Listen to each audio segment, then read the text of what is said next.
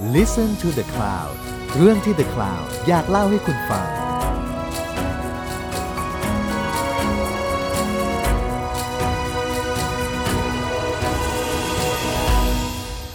สวัสดีค่ะคุณผู้ฟังทุกท่านขอต้อนรับเข้าสู่รายการ Heart Made Business ธุรกิจที่ทำด้วยหัวใจ ไม่ได้หวังแค่กำไรเพียงอย่างเดียวนะคะ แต่มุ่งสร้างความสุขให้กับลูกค้าแล้วก็ผู้ที่เกี่ยวข้องค่ะในตอนที่ผ่านๆมานะคะ เราก็ได้ คุยกับผู้ประกอบการที่มาจากหลากหลายธุรกิจ ไม่ว่าจะเป็นโรงเรียนสอนฟุตบอล หรือว่าทางโรงพยาบาลนะคะที่ดูแลด้านมะเร็งเต้านมโดยเฉพาะ ในคลิปนี้ค่ะ ก็จะเป็นอีกธุรกิจหนึ่งที่เกดรู้สึกว่าเก๋มากเหมือนกัน แล้วก็ผู้ก่อตั้งท่านนี้ก็เป็นผู้ที่มีพระคุณกับเกดเหลือเกินนะคะ ทุกครั้งที่เกดท้อใจว่าเอ๊ะธุรกิจที่มีหัวใจมันยังไปได้หรือเปล่าเขาคนนี้ก็เป็นคนที่ให้กำลังใจเสมอ แล้วก็ทำให้เกดเชื่อว่าธุรกิจแบบนี้ยังอยู่ได้ แล้วก็เป็นสิ่งที่สังคมต้องการนะคะ ก็ขออนุญาตแนะนำให้ทุกท่านรู้จักกับคุณนัทพัฒน์วงศ์เหรียญทอง ผู้ก่อตั้งโรงเรียน Dots Academy โรงเรียนสอนวิธีคิดแบบธุรกิจค่ะ สวัสดีค่ะ สวัสดีครับค่ะ ก็ขออนุญาตเรียกคุณแก่นะคะครับผมก็คุยกันมาหลายที่เราไม่เคยมานั่งคุยกับบรรยากาศแบบพอดแคสต์แบบนี้เลย ได้ครับยินดีครับค่ะอืม คุณแก่เนี่ยเป็นนักการตลาดมาก่อนทำงานด้านมาร์เก็ตติ้งกับองค์กรมาก่อน ใช่อ่าไหมคะใช่ คือผมทำงานมาหลายแบบมากอืมผมเริ่มต้นจากการเป็นครีเอทีฟอืมผมทำผมทำงานครีเอทีฟก่อน แล้วผมก็ได้โอกาสไปทำงานด้านการตลาดโดยบังค่ะเอิญนะฮะ แล้วก็ไปเป็นทำงานด้านพวกโปรเจกต์แมネจเมนต์แล้วก็ค่อยๆเรียนรู้เพิ่มขึ้นมาเรื่อยๆ ไปทำงานด้านบริหารมาบ้าง ไปทำงานด้านอ่าหลังบ้านอะไรอย่างนี้ว่าไปอืมนะครับ ก็ถ้าเกิดว่าที่จะมาเป็นเป็นแบบว่า เป็นช่วงที่เห็นชัดเจนมากสุด คือตอนที่เราเริ่มทำงานด้านการตลาดดิจิตอลค่ะก็คือทำงานในดิจิตอลเอเจนซี่นั่นเองนะครับทำงานอยู่พักหนึ่งแล้วก็ได้โอกาสไปทำงานเป็นผู้บริหารนะฮะอืมในบริษัทโทรคมนาคมนะครับก็เจ้าใหญ่เป็นนะคะใช่ก็เป็นอ่าเรียกว่าครับเป็นผู้บริหารด้านการตลาดดิจิตอลอืมแล้วก็ทำงานอยู่ประมาณประมาณอีกประมาณสักสองสามปีอะไรอย่างเงี้ยนะครับแล้วก็คิดว่าเราเจออะไรบางอย่าง เจอความสุขอะไรบางอย่าง แล้วก็ อืมแล้วเราออกมาทำในสิ่งที่เรามีความสุขกับมัน ความสุขนั้นเป็นยังไงนะคะคือตอนที่รู้สึกว่าเจอ คือต้องบอกว่ามันเป็นความบังเอิญหรือบางทีบางคนบอกเป็นปมด้วยนะอืมเนี่ยคือคือต้องบอกว่าผมเองเนี่ยสมัยก่อนผมก็ทำงานแบบมนุษย์เงินเดือนแล้วแหละเราก็ทำงานเอาเงินมาหาเอ่อใช่ว่าอะไรเอามาใช้ชีวิตนะครับไปเที่ยวเฮฮาว่าไปอืมแต่เราก็เหมือนใช้ชีวิตแบบว่าโอเคทำงานด้วยไซเคิลว่าเราทำงานเพื่อมีเงิน มีเงินเดือนอืมกลับมาใช้ชีวิต แต่มันอาจจะเป็นเหมือนโชคอะไรบางอย่างของผมมั้งว่าเออพอผมไปได้บรรยายเรื่องคือตอนนั้นช่วงเป็นช่วงการตลาดดิจิตอลเนี่ยมันช่วงใหม่ๆใช่ไหมครับค่ะแล้วก็มีคนชอบเออขอให้ไปช่วยสอนเขาหน่อยอืมไปบรรยายให้กับลูกค้าไปบรรยายให้กับอ่าเรียกว่าอะไรพาร์ทเนอร์ต่างๆไป แล้วเรารู้สึกว่าเราสนุกอืมเราเราแฮปปี้กับมัน ซึ่งอืมจริง ๆ แล้วถ้าเกิดว่าย้อนกลับไปอีก ลึกๆเลยเนี่ยมีช่วงหนึ่งผมอยากเป็นอาจารย์มากอืมด้วยซ้ำคือผมเองเนี่ยต้องต้องต้องเท้าความก่อนว่าตระกูลผมเนี่ยเป็นตระเป็นตระกูลครูเลยก็ว่าได้ พ่อแม่ผมเป็นครูนะครับอ่าเป็นครูในโรงเรียนรัฐบาล ลุงป้าผมก็เป็นครูอืมนะครับ เพราะฉะนั้นคือผมอยู่กับภาพของการเห็นครูมาทั้งชีวิตค่ะนะครับ บ้านผมเนี่ยเอ่อสมัยเด็กๆแม่ผมก็ให้ลูกศิษย์มาเรียนอืมาเรียนที่บ้าน ตั้งแต่แบบว่าผมยังเป็นแบบผมจำความได้อะฮะก็เขาก็สอนพิเศษมานะครับแล้วทุกวันนี้คุณแม่ผมยังสอนอยู่เลยนะครับ ก็สอนแบบว่าสอนเด็กที่บ้านถึงแม้ท่านเกษียณแล้วก็ตาม ท่านก็ยังแบบว่าสอนแล้วช่วยเหลือคนตลอดเวลาด้วย ผมโตมากับภาพนั้น เพราะฉะนั้นเนี่ยเอ่อมีคนถามผมบอกว่า อาชีพลึกๆที่ผมอยากเป็นในในชีวิตคืออะไรนะครับไอ้ที่เราชอบเจอโพลใน Facebook ก็บอกว่า ถ้าเกิดว่าคุณไม่มีด้านเรื่องเงินมาเกี่ยวข้องคุณจะทำงานอะไรในชีวิตใช่ไหมครับค่ะผมตอบแบบไม่ต้องคิดเลย ผมอยากทำสองอย่างคือ อยากเป็นนักเขียนกับเป็นอยากเป็นอาจารย์อืมเออซึ่งจริง ๆ ก็ทำอยู่แล้วนะคะทำทั้งคู่เลยทำซึ่งทั้ซึ่งบอกว่ามันบังเอิญมากที่เหมือนชีวิตผมมันปะอืมันมันปฏิปต่อมาโดยบังเอิญ แล้วมันก็มาทางจนจนกลายเป็นว่า เราได้เป็น นักเขียนด้วย คือเราก็เป็นเจ้าของบล็อก เราก็เขียนหนังสือ เราเขียขนออบนุทญาควาตมเสริมต่างท่านผู้ฟังนิดนึงนะคะ บล็อกคุณนัทพัฒน์นะคะนัทพัฒน์ .com เนี่ยมีผู้ติดตามกว่า 3 0 0แสนๆตอนนี้สามแสนเจ็ดแล้วโอ้อืมนะครับเยอะผมมากก็นะคะก็ก็ก็บอกว่าเยอะมากทีเดียว แต่ต้องบอกว่าก็ค่อยๆ มันค่อยๆ สะสมมาเรื่อยอืมๆนะครับก่อนหนั้นผมก็เป็นก่อนหน้านั้นผมเป็นนักวิจารณ์ละครเวที ผมเขียนบทความมันต่างไปค่ะนะครับแต่จริงๆตั้งถามว่าลึกๆเลยตอนแรกมอยากเป็นนักเขียนบทละคร ชีวิตซึ่งพลิกผันซึ่งมากซึ่งถ้าเกิดว่าเราชีวิตผมไปเนี่ยนะครับ มันค่ะฟังจะขำมากเพราะว่า เราตระโกนโตมาในตระกูลครูนะครับ แต่คุณพ่อคุณแม่อยากให้ลูกเป็นวิศวกร อือืมม อันนี้ต้องบอกว่าเป็นเป็นต้องบอกว่าไม่ผิดอะไรคือเป็นค่านิยมของคนยุคหนึ่งที่เขาบอกว่าอยากให้ลูกแบบว่าอ่ามีงานที่มั่นคงสุขสบายใช่ไหมครับผมผมแล้วผมก็เรียนสายวิทย์นะ ผมเรียนสายวิทย์ห้องคิงผมเรียนสายวิทย์ห้องคิงอันนี้เพิ่งทราบเลเอยอนะเรียนวิทย์ห้องคิงนะครับซึ่งจริงๆตอนนั้นจะเอ็นวิศวะด้วยอ่า เวลาพูดเอ็นทาดูดูเยอะๆนะ เราต้องเอ็นเอ็นวิศวะค่ะแต่จุดพลิกผันมันอยู่นิดหนึ่งฮะ มันอยู่ที่ว่าวันหนึ่งเนี่ย ที่โรงเรียนเนี่ยโรงเรียนเซกาเบียเนี่ยนะครับค่ะแล้วก็เขาอยากทำละครเวทีอืมเพื่อทำละครเวทีกันเพื่อนผมเพื่อนผมอยากทำละครเวทีอืมแล้วเขาก็บอกว่าใครเขียนบท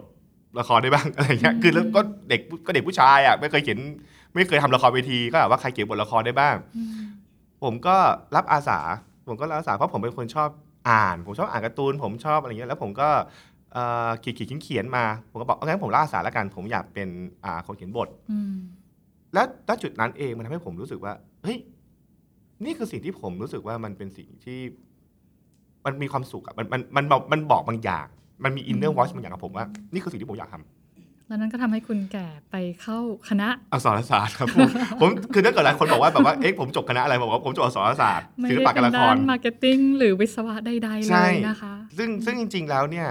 ทั้งห้องเนี่ยอืมทั้งห้องนี่ที่เหลือนี่คือเอ็นวิศวะเอ็นแพทย์อะไรอย่างเงี้ยนะฮะอืมแล้วตอนที่ผมบอกว่าผมจะเรียนอักษรศาสตร์เนี่ยทุกคนก็มองหน้าแบบฮะมมคือเป็นผู้ชายด้วยแล้วเรียนอักษรศาสตร์ ทุกคนบอกว่าจะเรียนภาษาเหรอผมบอกไม่ใช่ ผมต้องการเรียนเรียนละครเวทีโอ้โหชัดมาก คือคือชัดเจนว่าคือผมต้องการเรียนละครเวทีเพราะผมต้องการเป็นนักเขียนมและอยากเขียนบทละครเวทีนั่นเองแล้วก็มันก็เลยอ่าเป็นจุดเริ่มต้นที่ผมไปศึกษาได้านก็ได้ไปศึกษาด้านอักษรศาสตร์นะครับหรือหรือด้านมนุษยศาสตร์ไปเอ่อพอพอแล้วแบบนี้ปุ๊บบอกแล้วเรื่องนี้มันเกี่ยวอะไรอืมันเกี่ยวว่าพอพอผมเรียนจบมาปุ๊บเนี่ยในมุมหนึ่งผมก็อยากเป็นนักเขียนแหละ ผมก็ไปทำงานเป็นครีเอทีฟไป แต่ถึงจุดช่วงหนึ่งของชีวิตผมก็อยาก เป็นอาจารย์เหมือนกัน ผมก็อยากกลับไปสอนหนังสือ ผมเห็นพ่อเห็นแม่ผม ผมอยากช่วยเหลือคนแบบที่พ่อแม่ผมทำอะไรอย่างเงี้ยแต่อ่า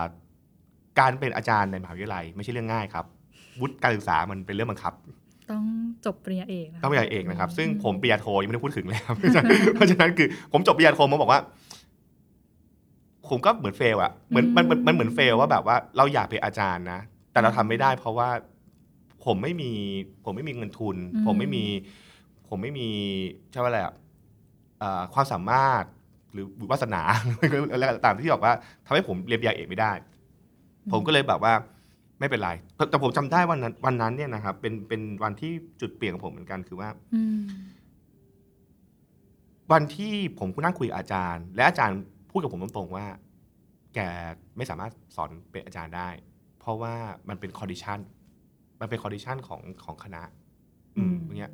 ผมจะได้ว่าผมกลับบ้านไปผมนั่งร้องไห้นะอืมผมรู้สึกว่าแบบเหมือนแบบมันเป็นความฝันที่ผมอยากเป็นอันอะนั้นคือตอนทำงานบริษัททำงานแล้วใช่เออมแล้วกับกับอ่าแล้วเราก็รู้สึกแบบว่าเราเราอยากกลับไปทำงานสายศิลปะของเราอืมอะไรอย่างเงี้ยใช่ไหมครับ แต่มีพี่คนหนึ่งซึ่งเป็นพี่ที่ผมเคารพมากอีกคนหนึ่งนะครับเขาอ่าคุณคุณดารากาวงศิริซึ่งเป็นนักเขียนบทละครอันดับต้นๆของประเทศไทยผมกล้าพูดได้เลยว่าคือพี่โจดารากาคือคนเขียนบทละครที่ เก่งที่สุดคนหนึ่งที่ผมรู้จักอืมนะครับพี่โจแกก็เห็นผมเครียดๆผมก็นั่งบ่นบนเฟซบุ๊กเนี่ยแกก็ถามผมว่าเป็นผมเป็นอะไร ผมก็บอกว่าผมเหมือนผมสิ้นหวัง เหมือนผมแบบว่าผมตามความฝันไม่ได้อืมผมสอนหนังสือคนไม่ได้ เพราะว่าผมไม่ได้เป็นอาจารย์อะไรอย่างเงี้ยผมจำได้ว่าพี่โจเป็นคนพูดกับผมว่าแกบอกว่าไม่สิแกการสอนการสอนและการช่วยเหลือคนไม่ได้ต้องจำเป็นต้องอยู่ในมหาวิทยาลัย มันอยู่ในทุกที่ที่แกอยากจะทำค่ะเพราะฉะนั้นคือถ้าแกอยากจะ ถ่ายทอดให้คน แกมีคอมพิวเตอร์ แกมี Facebook แกมีเว็บไซต์ แกเล่าไปเลย แกสอนคนในสิ่งที่แบบว่าแก แกเชื่อ เออ แกสอนคนผ่านสื่อที่แกทำได้อืมมันไม่จำเป็นต้องอยู่ในมหาวิทยาลัยมเออ อะไรเงี้ย และคำพูดนั้นน่ะมันทำให้เกิดบล็อก nuttaputch.com นะฮะอ๋อเพราะไอ้คำพูดนั่นแหละ มันทำให้ผมแบบว่าผม ผมเขียนงาน ผมทำบล็อก ผมทำอะไรเต็มที่เพราะผมรู้สึกว่า เมื่อผมไม่สามารถเป็นอาจารย์ในมหาวิทยาลัยได้ ผมจะเป็นอาจารย์ในอีกโลกหนึ่งของผมแล้วบล็อกนี้ก็ทำให้เกิดคอร์สอบรมการเออบรรยายต่างๆ ใช่จนมันนำก็มาสู่ต่อ dots academy จริงๆ ต้องบอกว่า nuttaputch.com เนี่ยมันเป็นที่มาของอาชีพผมด้วยอืมก็คือทำให้ผมได้อาชีพเพราะว่าเอาจริงๆ แล้วอ่าเมื่อกี้อาจารย์เกศก็พูดไปแล้วว่าผมไม่เคยจบการตลาด ผมไม่เคยจบการตลาด ผมไม่เคยเรียนการตลาดด้วย เพราะฉะนั้นเนี่ยการที่ผมซึ่งเป็นเด็กอักษรศาสตร์เนี่ยไปสมัครงานแล้วบอกว่าผมจะทำงานการตลาดอืม HR เนี่ยไม่รับหรอกครับอืมเขามองหน้าแบบ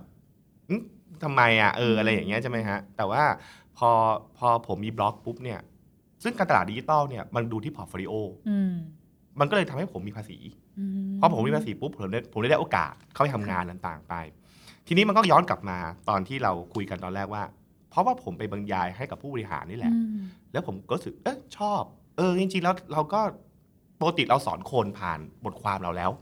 เรามาสอนคนในแบบ คลาสรูมจริง ๆ ได้นี่แล้วโรงเรียนธุรกิจทุกวันนี้มันก็ไม่ได้เป็นต้องอยู่ในมหาวิทยาลัย กลับมาคำพูดที่เป็นคำพูดที่เหมือนเหมือนแรงบันดาลใจผมอะผมก็เลยมาทำเนี่ยแหละผมตอนแรกผมก็เริ่มต้นจากการเป็นคลาสเล็กๆนะครับมีคนเรียนประมาณสักสิบกว่าคนนะครับแล้วก็ค่อยๆ ขยายไปเรื่อยๆ ตอนนั้นทำงานกับ Hubba จริงๆต้องขอบคุณ Hubba ด้วยเพราะ Hubba เองก็คือครั้งแรกเนี่ยเราไปเช่าสถานที่เขาอืมแล้วผมไม่รู้ว่าคุณคุณเอมเนี่ยซึ่งเจ้าของ Hubba เนี่ยแกคิดอะไรของแกก็แกก็ถามบอกว่า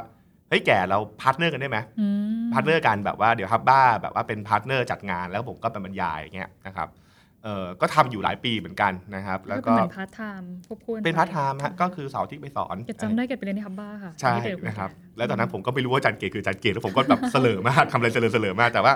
ก็นั่นคือจุดเริ่มต้น แล้วทีนี้พอเป็นอย่างนั้นปุ๊บเราก็เลยเริ่มอ่าขยายทำทำอะไรให้มันแบบมันมันขยายตัวมากขึ้น แล้วพอดีงานที่บริษัทเองมันถึงจุดหนึ่งเนี่ย ผมรู้สึกว่าผมอยากจะหาคำตอบให้ชีวิตอืผมก็เลยบอกว่าโอเคงั้นอ่าคือมันเป็นจุดเปลี่ยนว่าเราจะทำงานสายบริหารต่อ หรือเราจะออกมาทำสอนหนังสืออืมเราจะมาเราเราจะมาเราจะมาให้ความรู้คน หรือเราจะไปทำงานบริหารต่อดี ถ้าบริหารแน่นอนครับเราก็โตขึ้น เราก็จะเป็นแบบคนใหญ่คนโต มีอำนาจ มีฐานะทุกอย่างไป กับการออกมาเป็นผู้ประกอบการเองก็ไปล้มลุกคลุกฝุ่นอะไรกันไปนะครับเอ่อมีคนสองคนที่พูดให้ความคิดผมได้ดีมากเอ่อคนแรกเจ้านายเก่าเอ่อชื่อคุณแจ็คคุณแจ็คนี่เป็นเจ้านายเก่าผมเอ่อซึ่งตอนหลังกลายเป็นเพื่อนร่วมงานนะคือกลายเป็นเป็นเจ้านายเก่าด้วย แล้วก็พอย้ายบริษัทปุ๊บกลายเป็นเพื่อนร่วมงาน แต่ผมก็นับถือว่าเขาเป็นพี่ เพราะว่าเขาเป็นคนที่ทำให้ผมมีโอกาสอืมพี่แจ็คเนี่ยบอกว่าเออไม่ต้องกลัวแก ออกไปทำในสิ่งที่แกอยากทำเพราะต่อให้แกล้ม แกก็กลับมาทำงานนี้ได้อืมเพราะว่าคือแกแกแกพูดแบบค่อนข้างจะง่ายๆเลยบอกว่า คนในวงการไม่มีใคร question ความสามารถของแกอืมแต่ถ้าเกิดว่าถ้าเกิดว่าแกทำต่อแกก็ก็ทำไม่ดีแหละ แต่ถ้าเกิดว่าแกออกไปทำไปสอนหนังสือคือเหมือนออกไปลองในสิ่งที่ตัวเองไม่ไม่เคยคิดว่าจะทำอืมแล้วถ้าเกิดมันดีมันก็ดีมาก แต่ถ้าเกิดมันไม่ work ก็กลับมาทำงานการตลาดดิจิตอลเหมือนเดิม มีคนพร้อมจ้างอยู่แล้ว ไม่ต้องกลัวหรอกวันนี้แค่อัพเฟซบุ๊กว่าอยากทำงานประจำเนี่ยเดี๋ยวก็เด้งมาหาหลังไมค์อยู่แล้ว แบบจะกลัวอะไรอะไรอย่างเงี้ยเออแกก็พูดข้อแกก็พูดประโยคนึงที่ดี ประโยคที่สองเป็นประโยคที่ครูคนหนึ่งของผมเขาพูดไว้นะฮะครูที่อักษรศาสตร์นี่แหละนะครับแกพูดบอกว่าทำไมแกจะต้องไปทำในสิ่งที่ใครๆก็ทำได้อืมทำไมแกไม่ไปทำในสิ่งที่ แกเป็นคนไม่กี่คนที่ทำได้อืมผมฟังแล้วแบบ เออมันมันมันมันมันมันช่วยให้ผมคิดว่าจริงๆแล้วคือ เอ้ยผมอยากจะผมควรจะไปทำในสิ่งที่ผมมีความสุขและผมทำได้ดีอืม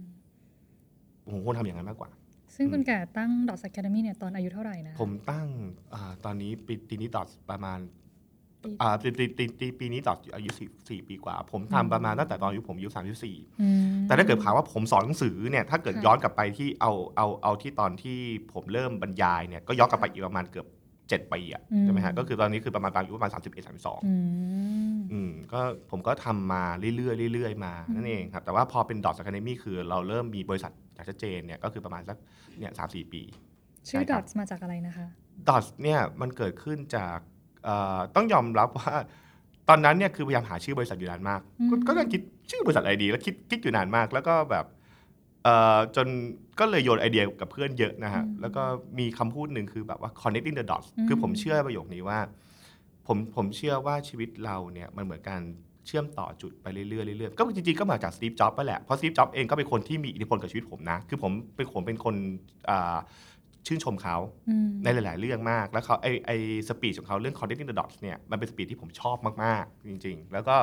ผมก็ชอบคำคำเนี้ย connecting the dots ผมก็เลยแบบถามเพื่อนว่าเอาอะไรดีเอาอะไรดีอะไรอย่างเงี้ย เพื่อนบอกก็เอาเนี่ย dots เลยแหละเออก็ก็เป็นตัวเพื่อนบอกว่าก็เป็นตัวแกดี เพราะว่าชีวิตผมก็เป็นแบบนั้น ชีวิตผมมันก็เป็นการลากเส้นต่อจุดมาเรื่อยๆเรื่อยๆเรื่อยๆโดยที่ไม่รู้ตัวว่าเฮ้ยการที่เรามีคนถามผมบอกว่า ผมมาเป็นเทรนเนอร์ได้ยังไง ผมบอก ผมก็ไม่รู้เหมือนกัน แต่มันเกิดขึ้นจากการผสมกันของ skill มหาศาลที่ผมเก็บมาตลอดช่วงชีวิตของผมอืมผมได้จิตวิญญาณความเป็นครูจากแม่และพ่ออมผมได้ จิตวิญญาณของครูและผู้ให้จาก mentor ของผมครูของผมทุกคน ในชีวิตของผมครูที่สอนศาสตร์ให้ความรู้สึกผมอย่างนั้นว่า การเป็นครูคืออะไรขณะเดียวกันเองผมได้ skill การ present จากการเรียนละครอืมผมได้ skill การวิเคราะห์ต่างๆ วิเคราะห์วิวิเคราะห์ธุรกิจวิเคราะห์อะไรจากการทำงานจากการก็คือเหมือนการ connect ทุกอย่างเข้ามาร่วมกันทำให้ผมมีคนชอบบอกว่า ผมมีเอกลักษณ์บางอย่าง เอกลักษณ์บางอย่างทั้งเรื่องการทำงานและวิธีการคิด ซึ่งมันเกิดขึ้นจากการที่ผมรวบรวมพวกนี้ผมเลยเรียกว่าdots แล้วกัน เพื่อนก็เชียร์นะอะดอทดอทตั้งชื่อว่าดอทนั่นแหละนะครับก็มันก็เลยมาเป็นที่มาของอทุกวันนี้ dots academy ก็เนี่ยตั้งมาก็4ปีก็ทำอะไรมาเยอะก็ถ้าถามว่าบรรยายมาขนาดไหน ผมก็เลิกนับไปแล้วเหมือนเราต้องบอกว่าเลิกนับไปแล้วจริง ๆ เพราะว่าสอนบรรถ้าเกิดบรรยายพวก content marketing อย่างเงี้ยผมก็ ผมก็ว่าน่าผมน่าจะเป็นคนบรรยายเยอะที่สุดในประเทศไทยแล้วมั้งอืใช่ไหมฮะแต่ก็เพราะผมเป็นคนเขียนตำเขียนตำราเรื่องนี้ด้วยอะไรอย่างนี้ด้วย แล้วก็บรรยายอื่นอีกเยอะ แต่ผมว่าจริงๆ ผมไม่ได้สำคัญเรื่องผมเยอะหรือผมมากน้อยขนาดไหน ผมผม happy กับสิ่งที่ผมทำผมว่ามันเป็นงานที่ผมรู้สึก ผมอยากใช้ชีวิตอย่างเงี้ยไปจนตาย เราจะเห็นหลายคนนะคะสอนการตลาดเหมือนกันอืมเปิดโรงเรียนธุรกิจเหมือนกัน อะไรคือจุดแตกต่างของ Dots Academy แล้วทำไมคุณแก่ต้องมาทำเนี่ยค่ะสิ่งที่คุณแก่เท่านั้นทำได้ เออเอางี้ก่อน ผมผมไม่รู้ว่ามันต่างหรือไม่ต่าง อืผมตอบไม่ได้ อืม ผมรู้ว่าสิ่งที่ผมทำคือผมพยายามทำให้ดีที่สุด ผมพยายามทำการถ่ายทอดความรู้คนให้ดีที่สุดเท่าที่ทำได้ ผมคิดอย่างนั้นเสมอ มันจะต่างหรือไม่ต่างผมผมก็ตอบไม่ได้เพราะว่าคนอื่นเป็นยังไง ผมก็ไม่ได้เห็นทุกคนใช่ไหมครับอืมผมคิด ตอนทุกเวลาเวลาทำงาน ผมจะคิดว่าผมรู้อะไร ผมทำไงให้ผมรู้มากขึ้นทำยังไงที่ผมจะหาคำตอบได้ดีขึ้นกว่าเดิม แล้วผมจะถ่ายทอดให้คนเข้าใจได้ง่ายขึ้นกว่าเดิม นั่นคือสิ่งที่เป็นเป็นเหมือนสิ่งที่ผมบอกตัวเองตลอดตั้งแต่การบรรยายคอร์ส content marketing เนี่ยผมสอนถ้าเอาที่ผมสอนปกติเนี่ยตั้งแต่รุ่นที่ 1 จนถึงรุ่นที่ 50 กว่าเนี่ยอืมผมก็คิดอย่างนี้ตลอดว่า มีอะไรที่เราแก้ได้อีก มีอะไรที่ทำทำได้อีก มันอืมเราจะค่อยๆ พัฒนาขึ้นไปเรื่อยๆ ไม่มีที่สุดอืมอืมขณะเดียวกันเองเอ่อสิ่งที่สิ่งที่ผมมักจะใช้เป็นแนวทางในการที่จะ คือต้องบอกไม่ใช่ผมคนเดียว ทุกคนที่ Dots เนี่ยเวลาเวลา Dots วันนี้ไม่ใช่ผมคนเดียวแล้ว มี partner คนอื่นด้วยค่ะเราจะบอกเสมอว่าเราไม่ได้เป็นการเปิดตำราสอนอืมแต่เราเราพยายามที่จะให้คนได้คิดแล้วก็เข้าใจ เข้าไปในใจ และเขาจะได้ทำได้ในแบบของเขาเอง สิ่งที่แกเห็นคุณแก่จะย้ำเสมอในคลาสแล้วก็ในทุกๆ Facebook ทุกโพสต์จะเหมือนกับว่า เราไม่ได้สอนยิงแอดโฆษณานะคือไม่ได้เหมือนยัดเยียดสูตรสำเร็จลงไปให้กับแต่ละคนนะคะแต่คุณแก่ใช้เวลานานมากในการที่ค่อยๆ สอนให้เขาคิดเป็นอย่างคอร์สล่าสุดอะไรนะคอร์สสี่วัน Marketing in Action ซึ่งปกตินะคะซึ่งโดนคนบ่นบอกว่า 4 วันไม่พอค่ะ ช่วยยังเปิดไม่สักสามพอเดือนอีกได้ไหมผมบอกว่า คือแต่แต่แต่มันเป็นอย่างนี้ครับ แต่ว่าผมเออนี่ผมชอบนะ เพราะว่าล่าสุดผมเพิ่งสอนจบรุ่นไปเนี่ยมีมีมีคนหนึ่งเขาบอกว่า เขาเข้าใจแล้วว่า ไอ้ที่ผมบอกว่าสอนให้คิดเนี่ยอืมันไม่เหมือนกับการสอนให้ทำยังไงมคือคือคือผมเหมือนที่ผมเคยคุยกับอาจารย์เกตว่า การสอนให้ทำเนี่ย ไม่ใช่เรื่องยากนะสอนให้ทำเนี่ยเหมือนกับการที่เราเอาคู่มือหนังสือเล่มหนึ่งอะแล้วโยนให้กับนักเรียนแล้วบอกว่าทำตามเนี้ยทำจบปุ๊บเนี่ยคุณก็ประกอบเฟอร์นิเจอร์ได้แอดเฟซบุ๊กต้องทำรูปเออออย่างนี้ นะคะใช่คนเหมืชออนบแบบไหนเหมือนกับว่าเราถ้าเกิดเราบอกว่าเราสอนให้คนประกอบเฟอร์นิเจอร์อืมอีเกียเป็นอืมไม่ยากฮะ คุณมีเครื่องมือให้เขาอืมคุณมีคู่มือให้เขาอืมเขาจะประกอบเฟอร์นิเจอร์อีเกียเป็นอืมชัวร์อืมอืมๆเพราะว่าทำตามทำตามคู่มือก็จบแล้วครับอืม That's it แต่ว่าถ้าบอกว่าให้คนแต่งบ้านให้สวยด้วยเฟอร์นิเจอร์อีเกียอันนี้เรื่องใหญ่นะฮะอืมเพราะมันเป็นเรื่องของการตีความเลยนะฮะ มันต้องอืมมันมันมันการ มันเป็นสิ่งที่อาจารย์ผมเคยพูดประโยคนึงผมผมรู้สึกว่าเป็นคำพูดที่ผมชอบมาก ๆ เลยคือว่า คือ เขาพูดว่าสอนให้คนเข้าใจศิลปะ ไม่ใช่เรื่องยากมาก อืมแต่สอนให้คนรักศิลปะเป็นเรื่องยากมากๆอืมเพราะว่าการรักเนี่ยมันคือเรื่องของจิตวิญญาณ มันคือเรื่องของการที่มากมันมันเป็นเรื่องของความคิด มันเป็นเรื่องของความรู้สึก มันเป็นเรื่องของกระบวนการ กระบวนการคิดตรรกะต่างๆมหาศาลมากอืมเออเพราะฉะนั้นปุ๊บเนี่ยผมก็ถามบอกว่า แล้วทำยังไงให้คนรักการตลาดอืมทำยังไงให้คนรักกับการรักและสนุกกับการทำงานอืมการตลาด เพราะการตลาดธุรกิจเนี่ยมันเป็นเรื่องยากคือถามว่ามันยากไหมมันยากมันมันมันมันคือจริงๆถามว่ายากในแง่ว่าความซับซ้อนไหมก็ส่วนหนึ่ง แต่ผมว่าที่ยากกว่าคือ มันไม่เกี่ยวข้องกับเรื่องของความเป็นความตายของชีวิต ยังไงมันคือธุรกิจไงฮะอ๋อเขาฉันธุรต้องทำกำไรให้ได้ฉันก็ใช่ต้องขายให้ได้ มันจะเจ๊งไหมมันจะอืมอะไรอย่างนี้ไหมคือ มันมีความเครียดอยู่ในตัวเองอยู่แล้วอืมใช่ไหมฮะเพราะฉะนั้นคือแล้วทำยังไงให้เขารักมันล่ะอืมถ้าเกิดเขาไม่รักเขาไม่อยากทำอืมถ้าเขาไม่ทำปุ๊บเขาก็จะเฟล เพราะฉะนั้นคือทำยังไงให้คนรักที่จะคิดทำยังไงให้คนรักที่จะสนุกกับการทำธุรกิจอุ้นี่และการทำรักรักทำธุรกิจเนี่ยไม่ใช่รักที่จะรวยนะฮะ รักที่จะรวยเนี่ยมันอันนี้มันทุกคนก็เป็นแหละคืออยากได้เงินอะแต่คำถามคือทำยังไงให้เราสนุกกับการนั่งหาคำตอบ พยายามหาคิดพยายามพยายามตั้งคำถามว่าเอ๊ะทำไมเขาทำแบบนี้เอ๊ะแบบนี้ทำไปแล้วได้อะไร เพื่อที่จะต่อยอดความคิดตัวเองไปเรื่อยๆ อันเนี้ยมันคือสิ่งที่ไม่ง่ายอืมผมกลับไปที่อาจารย์ผมพูดนี่แหละว่าสอนให้คนรักศิลปะเนี่ยมันยากนะอืมมันยากเหมือนกันนะเพราะว่ามันมันเป็นการใช้ใจกับใจอืมอืมแต่ ทุกวันเนี้ยการสอนส่วนใหญ่เนี่ยสิ่งที่ผมมักจะพูดเสมอว่าปัญหาของปัญหาของการศึกษาปัจจุบันคือ เราเป็นการศึกษาแบบ head กับ head อะค่ะเราเอาตำราใส่เข้าหัวไป แล้วก็บอกว่ามันต้องเป็นแบบนี้มันต้องเป็นแบบนั้นใช่แต่เราไม่มี heart ไงพอไม่มี heart ปุ๊บเราเลยไม่รู้สึกอืมมันเราเรารู้สึกว่า แล้วแล้วไอ้ heart เนี่ยนะครับ มันนำมาสู่สิ่งที่จริงๆแล้วพอดแคสต์นี่แหละมันคือพูดเนี่ย heart มันเป็นสิ่งที่จับต้องไม่ได้อื มมันเป็นสิ่งที่จับต้องไม่ได้ มันเป็นความรู้สึก มันเป็นความเชื่อ มันเป็นความเชื่อ มันเป็น มันเป็นสิ่งที่ตีมูลค่ายังตีไม่ได้เลยอะอืมอืมแต่มันเป็นสิ่งที่หล่อเลี้ยงให้เรามีความ ให้เราเป็นมนุษย์อะอืผมเชื่อว่า นั่นคือเหตุผลที่ทำให้มนุษย์เราไม่เหมือนกับคอมพิวเตอร์มคอมพิวเตอร์มัน brain มันเก่งกว่าเรา sure ครับอืมแต่สิ่งที่คอมพิวเตอร์ไม่มีคือ empathyอืมมันคือไม่มีความรู้สึก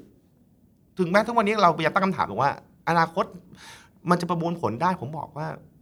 ไม่รู้สิผมเรียนศิลปะมา ผมว่าศิลปะมันมีความซับซ้อนและมีความลึกมากประสาทมนุษย์เรามีความซับซ้อนเกินกว่าที่เราจะอธิบายด้วย คือทุกวันนี้มนุษย์เรายังยังศึกษาประสาทได้ไม่ครบถ้วนเลย อย่างถ้ามาที่ดอทเนี่ยค่ะก็จะเห็นหัวใจของคุณแก่ที่มันแทรกซึมทุกอนูจริง ๆ เอาเกิดเอาแบบทุกอย่างที่เห็นง่าย ๆ ก่อน เช่น เก้าอี้เป็นเก้าอี้อย่างดีนั่งสบาย พื้นห้องเป็นพรมหญ้า ทุกโต๊ะทุกกลุ่มอะค่ะก็จะมีปากกา มี Post-it ชัด อันนี้ยังโอเค แต่ที่ประทับใจมากคือมีที่รองแก้ว ก็เผื่เราอใครคิดถืเนี่อยกาแฟมา จะได้รองแก้วได้เลย ไม่ต้องไปแบบไปเปียกโต๊ะมันทุกอย่างเลยคุณแก่คือคือคำว่า heart มันแปลว่าอะไรสำหรับผมผมว่า คืออาจารย์ผมเนี่ยครูใหญ่เนี่ยนะผมผมต้องเอ่ยชื่อครูใหญ่ทุกครั้งรองศาสตราจารย์ดรสดใสพันธุมโกมลเป็นคนที่ผมรักมากมากในชีวิต เพราะว่าครูใหญ่เป็นคนทำให้ผมเข้าใจว่า เวลาความรักเนี่ยมันอืมมันรักเนี่ยมันไม่ใช่มันไม่ใช่สมองนะมันเป็นความทุ่มเทของคุณในการที่คุณจะทำอะไรบางอย่าง เพราะฉะนั้นถ้าเกิดว่าคุณรักลูกค้าอืมผมเชื่อว่าการทำธุรกิจที่ดีคือคุณต้องรักลูกค้า รักตัวเอง รักลูกค้า รักตัวเองคือคุณต้องรู้ว่าตัวเอง คุณทำธุรกิจอะไรอืมธุรกิจของคุณมีเหตุผลอะไรที่มันต้องอยู่ในโลกนี้หรออืมเออผมว่าจริงๆมันมันมันต้องมีคำตอบนี้ก่อนกับสองคือ รักลูกค้า รักลูกค้าคุณ และเมื่อรักลูกค้าคุณปุ๊บคุณจะพยายามมั่นใจว่าทุกอย่างของลูกค้าที่เขาอยู่ในกระบวนการชีวิตของธุรกิจของคุณเนี่ย เขาจะ happyอย่างตอนนี้อาจจะมีผู้ประกอบการบางท่านที่ฟังอืมพอดแคสต์นี้อยู่แล้วรู้สึกว่า ฉันก็จะขายยอดขายฉันก็ไม่ขึ้นสักทีจะให้ฉันไปเผื่อแผ่รักคนอื่นได้อย่างไร คุณแก่จะมีวิอันอันคำแนะนำอะไรให้คนเหล่านี้หันมาปลูกความรักผมให้กับคนอื่นได้บ้างผมไหคะผมคิดอย่างนี้นะอืมผมคิดว่ายอดขายแล้วก็ต้องทำแหละ ผมก็ต้องมีธุรกิจผมก็มี ผมก็ต้องมียอดขายที่ผมต้องประคองไปอืมแต่ผมรู้สึกว่า เมื่อไหร่ก็ตามที่คุณทำให้ลูกค้ารักอืมเขาจะกลับมาหาคุณอืม เขาจะบอกต่อคุณ นั่นคือสิ่งที่ทุกวันนี้โลกโซเชียลพยายามบอกเสมอเลย อยากให้คนไปช่วยรีวิว ให้คนแชร์ ผมบอกว่าทำยังไงและและที่ตลกคือทุกครั้งเวลาผมถามเจ้าของธุรกิจนะ คุณทำยังไงให้คนรีวิวครับ ให้ของแถมลดราคาผมบอกก็นี่ไง เราคิดเราคิดเป็นเหมือนแบบระบบติดสินบนกันอะอืมแต่ถ้าเกิดว่าเราของเราดีจริงๆอะเราทำให้เขาแฮปปี้จริง ๆ เขาก็จะบอกต่อเราเองอืมนั่นนั่นคือสิ่งที่และการบอกแล้วมนุษย์เราเนี่ยนะครับผมบอกให้เลยว่า เราคนปัจจุบันเนี่ยจมูกไวจมูกไวคือเรารู้ด้วยซ้ำไปว่าเอ่อเรารู้ด้วยซ้ำไปว่าเฮ้ยอันเนี้ยเฟกหรืออันนี้ปลอมหรืออะไรว่าไป เพราะฉะนั้นเนี่ยพอเป็นแบบนั้นปุ๊บเนี่ยถ้าเมื่อไหร่ก็ตามที่เราทำแบบไม่จริงใจอะ่ะเราให้ส่วนลดด้วยไอ้คนรีวิวก็ไม่จริงใจ ก็รีวิวเพื่ออยากได้ของแถม มันก็มีความจริงใจอยู่ในนั้นดแล้วอทไม่มีส่วนลดถูกไหมเอออะไรฮะ ดอทมีลดราคาไหมดอทไม่เคยมีส่วนลดครับ อืมดอทไม่เคยมีส่วนลดด้วยนะฮะ คือหลังๆแล้วก็เราพยายามเพิ่มให้กับผู้คนที่เป็นสิทธิ์เก่าเข้ามา แต่ว่ายุคแรกๆคือเราบอกไม่มีส่วนลดเพราะว่าเราคิดว่า เราทำเราทำทุกอย่างมาที่ราคาที่เราคิดว่าเหมาะสม มันเหมาะสมที่สุดของมันนะครับ แล้ว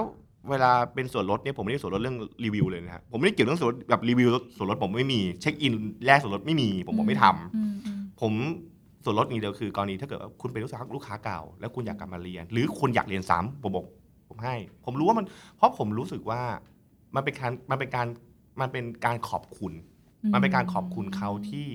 โอเคเออเขาอยากกลับมาศึกษาอีกเขาแล้วผมอยากช่วยเหลือเขาอืมอืผมคิดอย่างนั้นนะครับอืมเออพอเป็นอย่างนี้ปุ๊บกลับมาคำถามว่า แล้วผู้ประกอบการทำอย่างไรผมผมบอกเริ่มต้นเลยว่า เพราะฉะนั้นเนี่ย สิ่งที่ต้องทำอย่างแรกคือ เราต้องบริหารก่อนบริหารและประเมินได้ว่า จริง ๆ แล้วเราต้องการยอดขายเท่าไหร่ เราต้องการอะไรมากน้อยแค่ไหน คือคือผมว่าทุกวันเนี้ยคนที่ไม่เอา heart มาใส่อะส่วนหนึ่งเพราะว่าเราไม่มีจุดสิ้นสุดสักทีว่าต้องการยอดขายกันเท่าไหร่อ๋อก็อยากจะรวยไปเรื่อยๆแสอยากนหนึ่งบางเออล้านหนึ่งแล้วเราก็จะโกยไปเรื่อยๆไงอ่าค่ะแต่ผมกลับมาบอกว่า คืออาส่วนหนึ่งเพราะว่า ผมก็เชื่อในเศรษฐกิจพอเพียง ผมเชื่อในปรัชญาพอเพียงของในหลวงรัชกาลที่เก้ามาก ผมรู้สึกว่า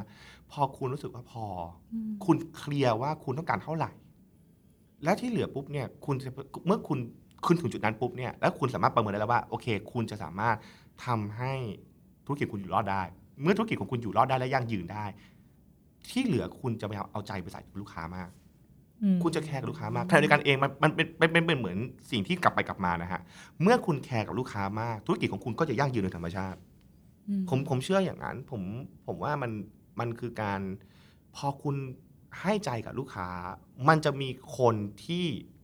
เห็นค่ามัน บอกต่อมันรักมัน ซึ่งมันเวลาเราพูดเรื่องธุรกิจเนี่ยไอ้พวกวงการธุรกิจจะบอกว่า อ๋อ นี่ไงคนกลุ่มนี้เขาเรียกว่าแบรนด์ loyalty อืมผมบอกผมไม่เคยรู้ว่าแปลว่าอะไรอืมผมไม่เคยรู้ว่ามันแปลว่าอะไร ผมรู้แค่ว่า ผมอยากให้สิ่งที่ดีที่สุด กับคนที่เป็นแขกของผม ก่อนจะรู้ทฤษฎีการตลาดก็เชื่อว่าวันนี้เราได้เห็นว่าเออเราต้องมีความรู้สึกคิดที่จะให้ก่อน หาหัวใจอืมเราให้เจอแล้วค่ะเราก็คิดให้จะให้ก่อนมันถึงจะเกิดแฟนคลับ เกิดลูกค้าที่มารักเราเกิดการบอกต่อ คือคืออันนี้อันนี้ต้องเคลียร์ก่อนนะฮะมคือคือหลายคนบอกว่า เราทำอย่างนี้เพื่อให้เกิด อืมนั่นแสดงว่าคุณกำลังคาดหวังนะอ๋อนั่นแสดงว่าคุณกำลังคาดหวัง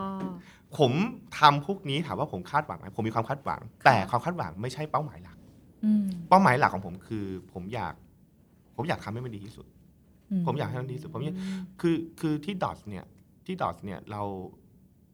เราตั้งขึ้นมาด้วยความรู้เราความคิดว่าเราอยากจะช่วยคน เราอยากจะช่วยคนให้คนเนี่ย คนที่เข้ามาที่นี่ทุกคน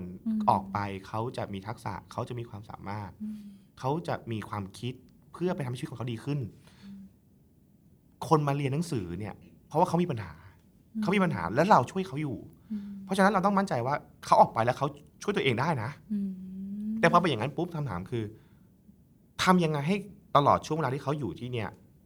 เขามีเวลาที่ดีที่สุด และเขาได้ประโยชน์ไปมากที่สุด นี่คือสิ่งที่ผมคิดอยู่แม้กระทั่งวันนี้ผมยังคิดอยู่เลย ทุกวันนี้ผมก็ยังคิดอยู่ว่า ผมจะต้องทำอะไรอีก เพื่อให้ทุกอย่างที่เขาเข้ามาที่นี่แล้ว เขาจะได้ประสบการณ์ที่ดีที่สุดอืมเพื่อที่เขาจะได้ความรู้ไปเยอะที่สุดอืมเราเป็นคนเราเป็นเทรนเนอร์อะฮะผมบอกเลยว่าเราเป็นเทรนเนอร์เนี่ยเรารู้อยู่แล้วครับ เราสอนร้อยเนี่ยเขาตักตัวไปได้ห้าสิบนี่ก็เก่งแล้วอะอืมอืมแต่คำถามคือแล้วทำยังไงห้าสิบเป็นห้าสิบห้าทำยังไงห้าสิบห้าเป็นห้าสิบหกทำยังไงเป็นหกสิบมันผมผมผมคือมันอาจจะฟังดูเหมือนเวอร์แต่ผมรู้สึกว่า คือ partner ผมเนี่ยเขาบอกเลยว่า ที่ Dots เนี่ยสมมติคนเรียนยี่สิบคนนะสิบเก้าคน happy ออกไปนะ แต่คนที่ยี่สิบเนี่ย เออเออเนี่ย แก่ไม่ happy แล้วอื ผมจะไม่ happy กับคนนั้นนะผมบอกว่าไม่ใช่ไม่ใช่ผมโกรธเขานะแต่ผมจะไม่ว่าทำผมทำอะไรผิดที่ทำให้คนคนเนี้ยเกิดขึ้นเหมือนปรับปรุงเสมอเสมอขึ้นไปใช่นะคะ ไม่ได้หยุดนิ่งอยู่กับที่ ซึ่งซึ่งจริงๆ อันนี้ผมบอกว่าเป็นเป็นมันอาจจะเป็นสิ่งที่อยู่ในรากของมันอยู่ในรากของผมตอนที่ผมเรียนละครเวทีก็ได้มั้งอืมคือที่ละครเวละครเวทีเนี่ย ตอนเราเล่นละครเราเล่นละครเวทีที่อสรศาสตร์เนี่ยเอ่อมันเป็นมันเป็นเรื่องตลกคนหนึ่งนะครับคือว่า ทุกครั้งอะแล้วก็พูดบทเดิมมาแหละ แล้วก็เล่นบทเดิมมาแหละอืมแล้วก็เล่นบทเดิมก็เล่นก็ acting เหมือนเดิมอะเอออะไรเงี้ยมันละครเวทีมันคือถูกฟรีซไว้แล้วว่า เราต้องเล่นแบบเนี้ยนะแต่บางรอบเนี่ยผู้กำกับไปเดินมาเขาบอกว่า ซึ่งเป็นครูแหละ รอบเนี้ยดูไม่รู้เรื่องอืมแล้วเขางงเอ้าก็ก็เล่นเหมือนเดิมอะอืมอืมแต่บางรอบเขาบอกเอ้ยเล่นรอบเนี้ยดีอืมมันต่างกันยังไงคะคุณแกจริงๆมันต่างเพราะว่า เราเล่นแบบเล่นไปที หรือเราเล่นแบบเรา คืออย่างเงี้ยคือละครเวทีเนี่ย ตั้งใจเล่นมากไปก็ไม่ได้อืมตั้งใจเล่นมากไปก็คือกลายเป็นแสดงอืมอืมคือมันมีคือละครเวทีมันต้อง acting มันต้องมีความจริงค่ะความจริงคือมันต้องไม่มากเกินไปแล้วมันต้องไม่หย่อนเกินไปอืมเพราะฉะนั้นเนี่ย เพราะฉะนั้นเวลาเราทำละครเวทีปุ๊บเนี่ยเราจะมีความคือครูใหญ่การศึกษาจะพูดเสมอว่า อย่าดูถูกคนดูเลยค่ะอย่าดูถูกคนดู อย่า อย่าคิดว่า โอ๊ยมันก็แค่ just ก็ก็แค่รอบนึงอะไรอย่างเงี้ยอะไรอย่างเงี้ยเป็นต้นอะไรอย่างเงี้ยละครเวทีมันเล่นกันสิบกว่ารอบอะไรเงี้ยก็แค่รอบนึงอะไรอย่างเงี้ยเป็นต้นเขาบอกอยากอย่าทำอย่างนั้น การดูถูกคนดูมันคือความชะล่าใจทุกๆอย่าง เหมือนเราถ้าทำธุรกิจก็อย่าดูถูกลูกค้านะใช่ คะแล้วก็ทำเต็มที่ในทุก ๆ อย่าง เพราะลูกค้าจับได้หมดนะครับ อืมเขาจับได้อยู่แล้วเพราะฉะนั้นคือเราเราต้องเต็มที่กับมันทุกๆอย่างอืม นั่นเอง แล้วก็ครูใหญ่จะสอนเสมอว่า อย่าเทียบกับคนอื่นเมื่อกี้จางเกตบอกว่าแตกต่างคนอื่นไหมผมบอกว่า ผมไม่รู้ว่าผมแตกต่างหรือเปล่าอืมแต่สิ่งที่ครูใหญ่สอนผม แล้วพูดกับผมเสมอทุกครั้งคือว่าอืมการเป็นดีเลิศคือทำทำแบบไม่สุกเอาเผากิน นี่คือคำพูดที่ครูใหญ่พูดเสมอว่า อย่าทำแบบสุกเอาเผากินเด็ดขาดทำอะไรขอให้มีเกียรติกับตัวเอง และทำให้ดีที่สุด แค่นั้นไม่ต้องแข่งกับคนอื่น แต่แข่งกับโดยแข่งให้ตัวเองมีเกียรติ เหมือนใส่หัวใจลงไปในธุรกิจอย่างนั้นใช่นะคะมันพอเป็นอย่างนั้นปุ๊บแล้วแบบ แล้วงานคงจะดีเองแหละ อืมอืมผมผมว่ามันเป็นอย่างนั้น แต่ว่าปัญหาที่วันนี้แล้วแล้วถ้าเกิดคุณคิดนะฮะ นี่คือสิ่งที่ธุรกิจจำนวนมากเนี่ยมันต่างกันไปคือ ลูกค้าหลาย ๆ คนเนี่ยคือแบบธุรกิจหลายๆธุรกิจเนี่ยเวลาเจอลูกค้าปุ๊บก็ก็แค่จัดลูกค้าโอ้โหวันหนึ่งผมมีลูกค้าเป็นหมื่นคนลูกค้าเป็นลูกค้าเป็นพันคน วันหนึ่งผมมีลูกค้าเป็นร้อยคน เขาแค่แค่หนึ่งคน คือใช่กับกับธุรกิจอะเขาคือแค่หนึ่งในพันหรือหนึ่งในหมื่นของคุณ แต่ลูกค้าอะ คุณคือหนึ่งของเขานะฮะอืมเพราะเมื่อเมื่อคิดมุมมองเนี้ยปุ๊บเนี่ยคุณจะพบว่า มันต้องดูแลทุกคนให้ดีที่สุด โดยไม่มีอะไรผิดพลาดเพราะฉะนั้นคือด้วยเหตุนี้ที่ดอทเนี่ยเราถึงแบบว่าตอนแรกเราทำคลาส40 คนหมายใจเกตตอนนั้น25 คน ตอนนี้เราเล็กลงอีกฮะ16 คน เพราะเราต้องการอยู่กับทุกคนอืมเราไม่อยากให้ใครตกขบวนไปได้คนเดียวอืมเป็นมันผู้ให้เอเป็นออามันจารย์เออเราจงๆเราเราคิดอย่างนั้นจริงๆแล้วบอกว่าค่ะเราเราคือผมสอน40 คนผมก็แฮปปี้อะผมก็รวยอะอืม แต่ผมจะไม่ได้คุยกับคนสัก20คนอะผมจะคุยกับคนสัก20คน อีก20คนผมไม่ได้คุย คำถามสุดท้ายก็จะถามคือถ้าคุณแก่ให้มากขนาดเนี้ยค่ะ ธุรกิจเราอยู่รอดได้เหรอคะ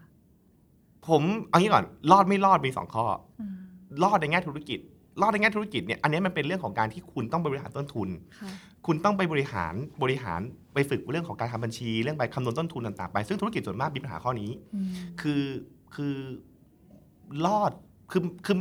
รอดไม่รอดไม่ได้เกี่ยวกับเรื่อง heart ไม่ heart นะฮะคือเราบริหารธุรกิจไม่เป็นอืมเราไม่เข้าใจเรื่องต้นทุน เราไม่เข้าใจเรื่องรายรับรายจ่าย อันเนี้ยถ้าเกิดบริหารเป็นเนี่ยมันก็รอดอยู่แล้วอืมผมสำหรับผมผมว่าอันนั้นอันนั้นคือเรื่องของอ่าเรื่องของการบริหารธุรกิจ แต่รอดที่สำคัญสำหรับผมมากกว่าคือรอดในแง่จิตวิญญาณอืมเพราะว่าสุดท้ายคือ ผมจะรวยทำไมคำถามคือผมรวยทำไม ผมผมทำทำไม ผม ทุกวันนี้ธุรกิจจะได้พูดว่า purpose purpose purpose ต้องการหาเหตุผลของการ มีอยู่ธุรกิจ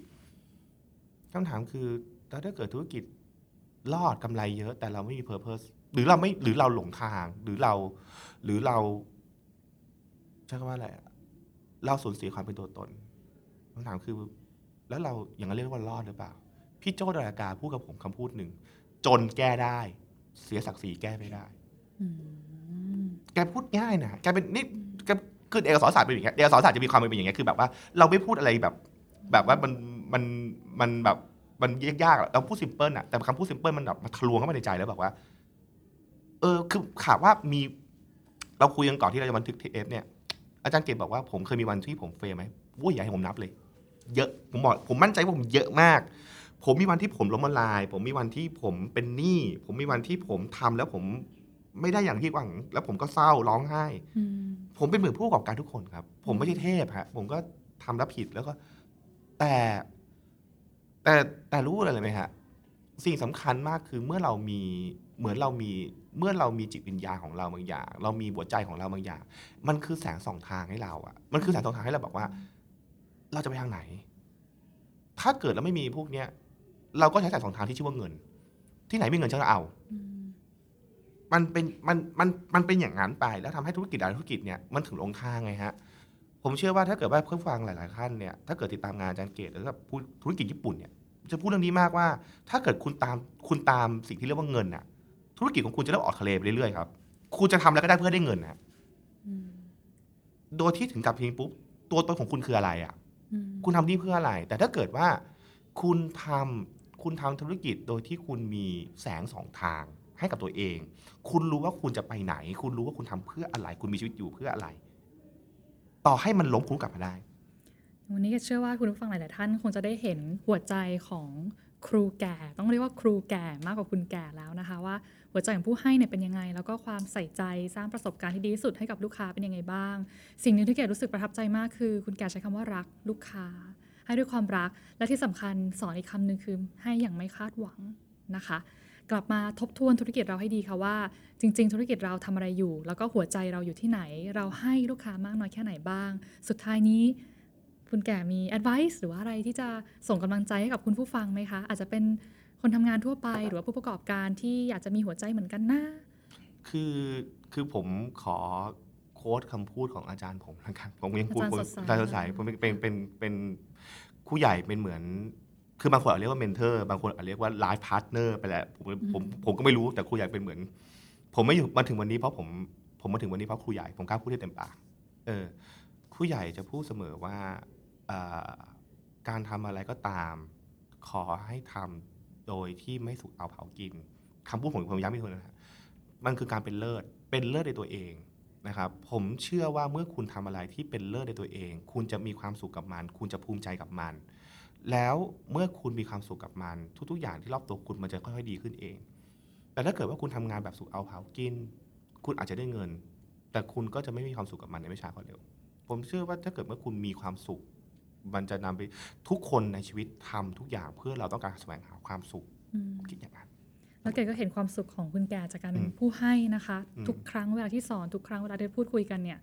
ตาคุณแก่จะลุกว่าเป็นประกายตลอดเวลา ซึ่งนั่นทำให้เห็นว่าถ้าเราใส่หัวใจให้หัวใจไปก่อนแล้ว สุดท้ายความสุขจะกลับมาอยู่ที่เรานะคะ ขอบคุณคุณแก่มากที่เป็นตัวอย่างให้เราเห็นว่าธุรกิจที่มีหัวใจมีอยู่ได้ แล้วก็ทำได้ดีจริง ๆ และสุดท้ายตัวผู้ประกอบ การเองก็จะมีความสุขนะคะ วันนี้ก็ขอขอบพระคุณคุณแก่นัทพัฒน์วงเหรียญทองมากๆ ที่สละเวลามาให้พวกเรานะคะ ให้ความรู้พวกเราแล้วก็ให้แรงบันดาลใจให้พลังเต็มที่มากๆเลยในวันนี้ และหากท่านไหนนะคะสนใจที่จะเรียนการตลาด อันนี้ก็ช่วยขายไปเลยค่ะว่าขอบคุณมากครับถ้าท่านอยากรู้ว่าการรักลูกค้าเป็นอย่างไรนะคะ search academy นะคะหรือ n a t a p a t com ใช่ไหมได้ครับ n ผ u ม t t a p u c h นะคะ PUTTH ครับผมใช่ com ครับนะคะขอบพระคุณคุณแก่มากค่ะครับผมครับสำหรับวันนี้ก็ขอจบรายการเพียงเท่านี้นะคะ หวังว่าท่านจะหัวใจอุ่นๆ แล้วก็ออกไปทำอะไรดีๆ ให้กับสังคมกันค่ะ ขอบพระคุณมากค่ะ สวัสดีค่ะ สวัสดีครับ